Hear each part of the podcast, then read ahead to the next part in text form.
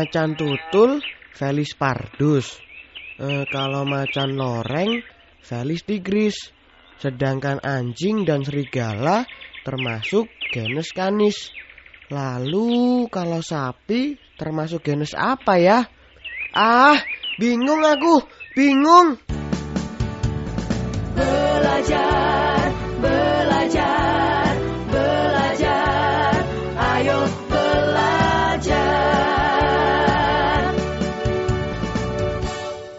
Sobat Pintar, ilmu pengetahuan alam untuk sekolah menengah pertama kali ini dengan topik Tata Nama dalam Klasifikasi. Judul Diriku Bukan Dirimu. Danu sedang belajar tentang tata nama dalam klasifikasi. Tahukah kalian tentang tata nama dalam klasifikasi? Baiklah, mari kita simak percakapan berikut ini. Nah, anak-anak, kita cukupkan sekian dulu pelajaran tambahan dari Bapak kali ini ya. Eh, sekarang kalian boleh pulang. Tapi ingat, kalian harus tetap belajar di rumah tentang tata nama dalam klasifikasi. Karena besok Bapak akan mengadakan tes, ya? Si Danu ke mana ya? Mengapa tidak ikut pelajaran tambahan?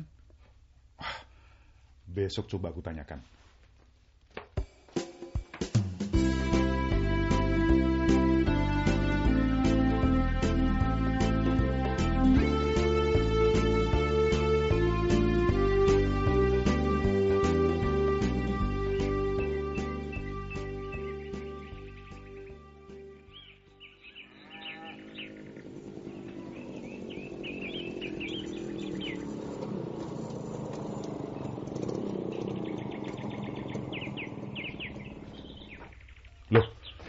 Itu kan Danu.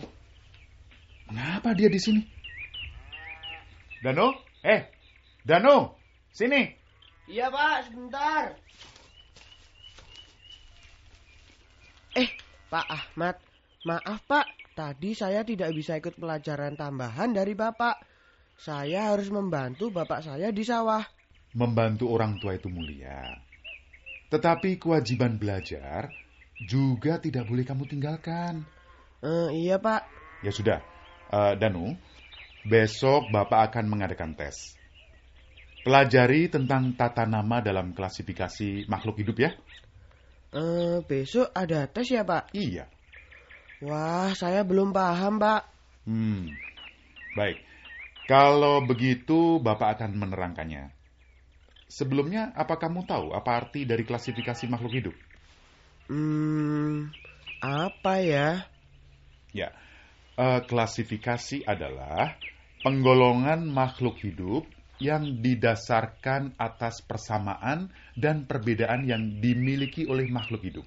Oh, Namun secara sederhana, pengklasifikasian itu bisa berdasarkan lingkungan hidupnya dan jenis makanannya. oh jadi klasifikasi merupakan penggolongan makhluk hidup berdasarkan persamaan atau perbedaan yang dimiliki oleh makhluk hidup ya Pak? Tepat. Nah, sekarang apa kamu tahu siapa yang memperkenalkan klasifikasi makhluk hidup? Eh, tidak Pak. Ya, Carolus Linnaeus, dia adalah seorang ahli botani dari Swedia. Pada abad ke-18, Carolus Linnaeus memperkenalkan sistem klasifikasi pada makhluk hidup. Dialah yang menjadi pelopor klasifikasi makhluk hidup di dunia. Lalu? Carolus Linnaeus mengelompokkan makhluk hidup berdasarkan tingkatan atau takson. Klasifikasi dengan cara ini disebut klasifikasi taksonomik. Nah, menurut Carolus Linnaeus, tingkatan atau takson ada tujuh. Pertama, kingdom atau kerajaan atau dunia. Kedua, film atau divisio yang disebut juga keluarga besar. Ketiga, kelas atau kelas. Keempat, ordo atau bangsa. Kelima, familia atau suku. Keenam, genus atau marga. Dan yang ketujuh, spesies, disebut juga jenis. Oh, jadi Carolus Linnaeus mengelompokkan makhluk hidup berdasarkan tingkatan atau takson ya, Pak? Iya. Dan tingkatan makhluk hidup menurut Carolus Linnaeus ada tujuh ya, Pak? Betul sekali, Danu. Eh, sekarang coba kamu sebutkan lagi tujuh takson menurut Carolus Linnaeus. Eh, pertama, kingdom atau kerajaan atau dunia. Kedua, film atau divisio. Iya. Yang disebut juga keluarga besar. Ketiga, kelas. Keempat, hmm, Apa, ayo? Yang keempat, ayo. Hmm? eh, yang keempat itu, em, wah, saya lupa pak. Yang keempat itu or apa ayo? Ordo pak. Ah, betul. Ternyata ingat juga kamu. Ah, sekarang yang kelima. Eh, yang kelima dan keenam, saya lupa pak. Baik. Yang kelima familia atau suku, Hmm, ya. Terus yang keenam genus atau marga hmm, ya. dan yang ketujuh spesies yang disebut juga jenis. Oh, jadi yang kelima familia, keenam genus, dan yang ketujuh spesies. Iya. Pak, maksud dari tingkatan atau takson tadi apa sih? Maksudnya dalam satu kingdom terdiri dari beberapa film atau divisio. Hmm, Nah. Dalam satu film atau divisio mhm, terdiri dari beberapa kelas. hmm, Dalam satu kelas hmm. terdiri dari beberapa ordo atau bangsa. Begitu seterusnya sampai pada genus atau marga yang terdiri atas beberapa spesies. Jadi spesies itu tingkatan yang terakhir ya Pak? Betul, Danu. Oh, Dengan kata lain, spesies merupakan tingkatan makhluk hidup yang anggotanya paling sedikit. loh, kok paling sedikit Pak? Karena semakin ke bawah tingkatan atau takson, perbedaan ciri makhluk hidup yang dikelompokkan semakin sedikit pula. Hmm, Bagaimana? Kamu sudah paham? sudah dong Pak.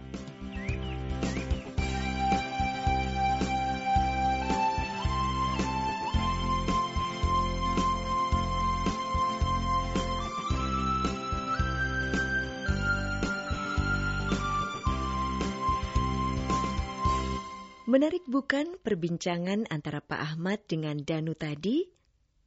Mereka membicarakan tentang tata urutan klasifikasi makhluk hidup menurut Carolus Linnaeus. Pada abad ke-18, Carolus Linnaeus memperkenalkan pengelompokan makhluk hidup berdasarkan tingkatan atau takson. Sistem ini dikenal dengan istilah klasifikasi taksonomik.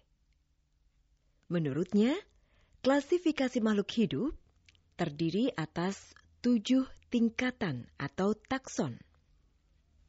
Satu, kingdom. K, I, N, G, D, O, M atau kerajaan atau dunia. Dua, film. P, H, Y, L, L U M atau divisio. D I V.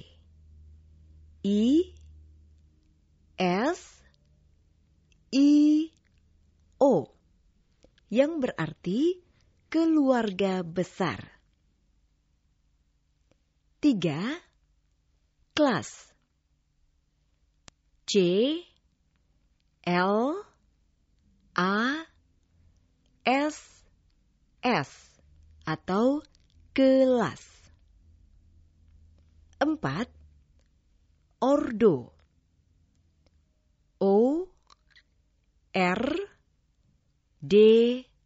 O. Atau disebut juga bangsa. Lima, familia. F. A. M. I. L. I A yang berarti suku. Enam, genus. G E N U S yang berarti marga. Dan tingkatan yang terakhir adalah spesies. S P E C I E S yang berarti jenis. Tingkatan kingdom sampai spesies ditentukan berdasarkan ciri paling umum hingga paling khusus. Semakin ke bawah urutan takson, maka semakin sedikit perbedaan ciri yang dimiliki oleh makhluk hidup.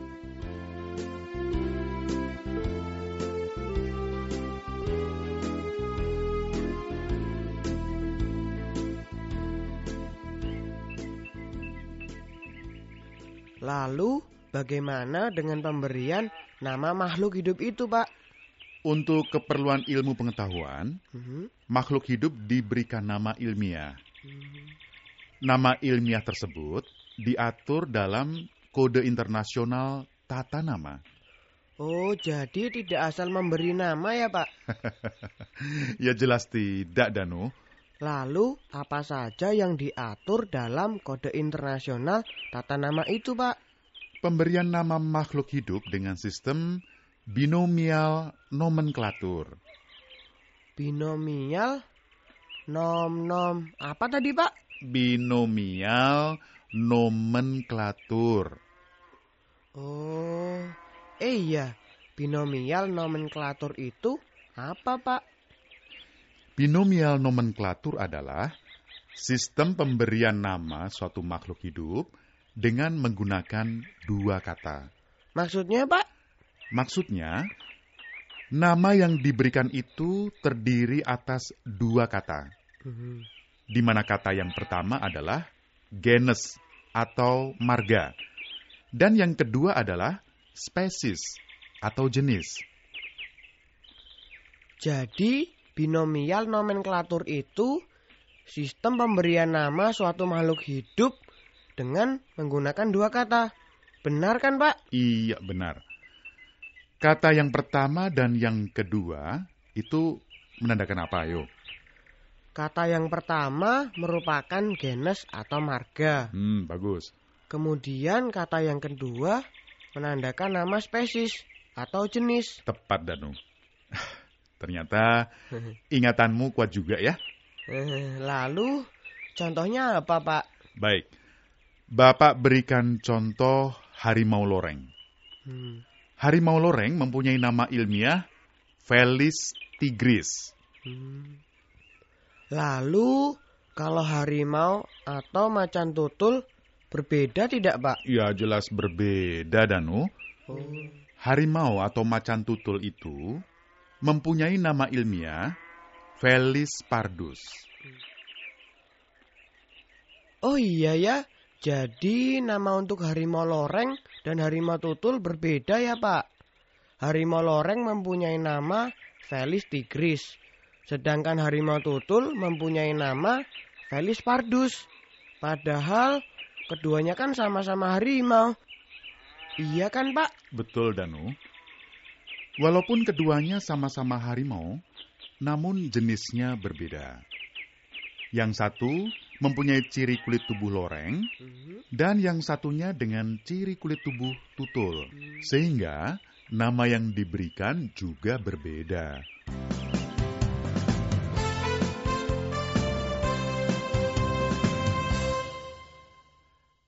Dalam penulisan nama ilmiah ini juga ada aturannya. Apa kamu sudah paham? Belum Pak. Nah, penulisan nama ilmiah, baik untuk hewan maupun tumbuhan, terdiri atas dua kata. Kata pertama menunjukkan genus, dan harus ditulis menggunakan huruf kapital atau huruf besar pada huruf pertama. Sedangkan kata yang kedua menunjukkan spesies atau jenis, Hmm, ditulis menggunakan huruf kecil. Paham tidak kamu, Danu? Paham Pak. Nah, kalau sudah paham, coba kamu jelaskan kembali tentang penulisan nama ilmiah tadi. Penulisan nama ilmiah untuk hewan dan tumbuhan menggunakan dua kata. Kata yang pertama adalah nama genus. Penulisannya menggunakan huruf besar pada huruf pertama. Iya. Sedangkan kata kedua adalah nama spesies atau jenis yang penulisannya menggunakan huruf kecil. Bagus kamu, Danu.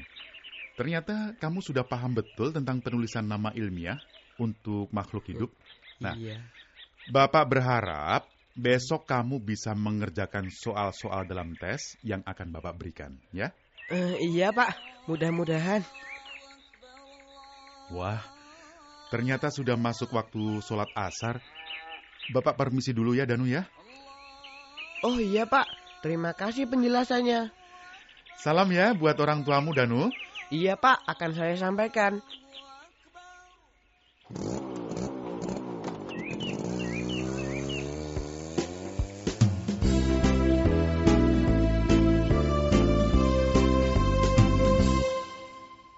Bagaimana sobat pintar? Kalian sudah semakin paham bukan? Klasifikasi makhluk hidup dipelopori oleh Carolus Linnaeus pada abad ke-18 dengan memperkenalkan sistem klasifikasi taksonomik. Menurut Carolus Linnaeus, C, A, R, O, L U S L. I N E A. U. S. Ada tujuh tingkatan atau takson dalam mengklasifikasi makhluk hidup. Satu, kingdom. K I N G D O M atau kerajaan atau dunia. Dua, film. P H Y L L U M atau divisio D I V I S I O atau disebut juga keluarga besar. Tiga, kelas. C L A S S atau kelas. Empat ordo. O R D O atau disebut juga bangsa. 5. Familia F A M I L. I A. Atau suku. 6. Genus. G. E. N. U. S. Atau marga. Dan tujuh, spesies.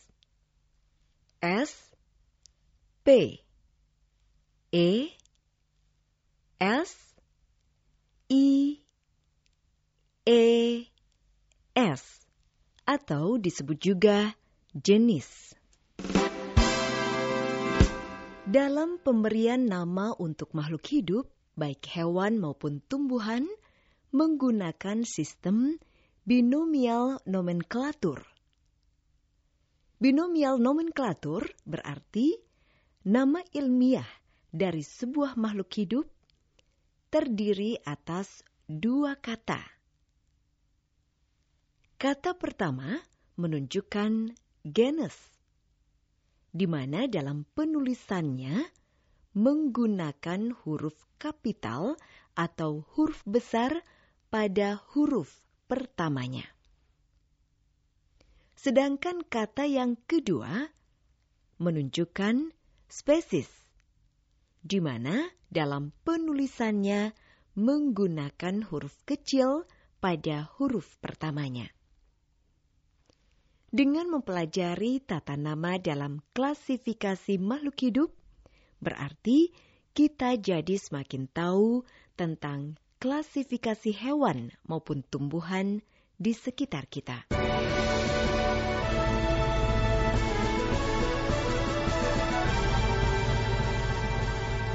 Program ini dikemas dalam Andil, Andal dalam Ilmu, produksi Balai Pengembangan Media Radio Yogyakarta, Pusat Teknologi Informasi dan Komunikasi Pendidikan, Departemen Pendidikan Nasional. Lestari Alam, Lestari Kehidupan.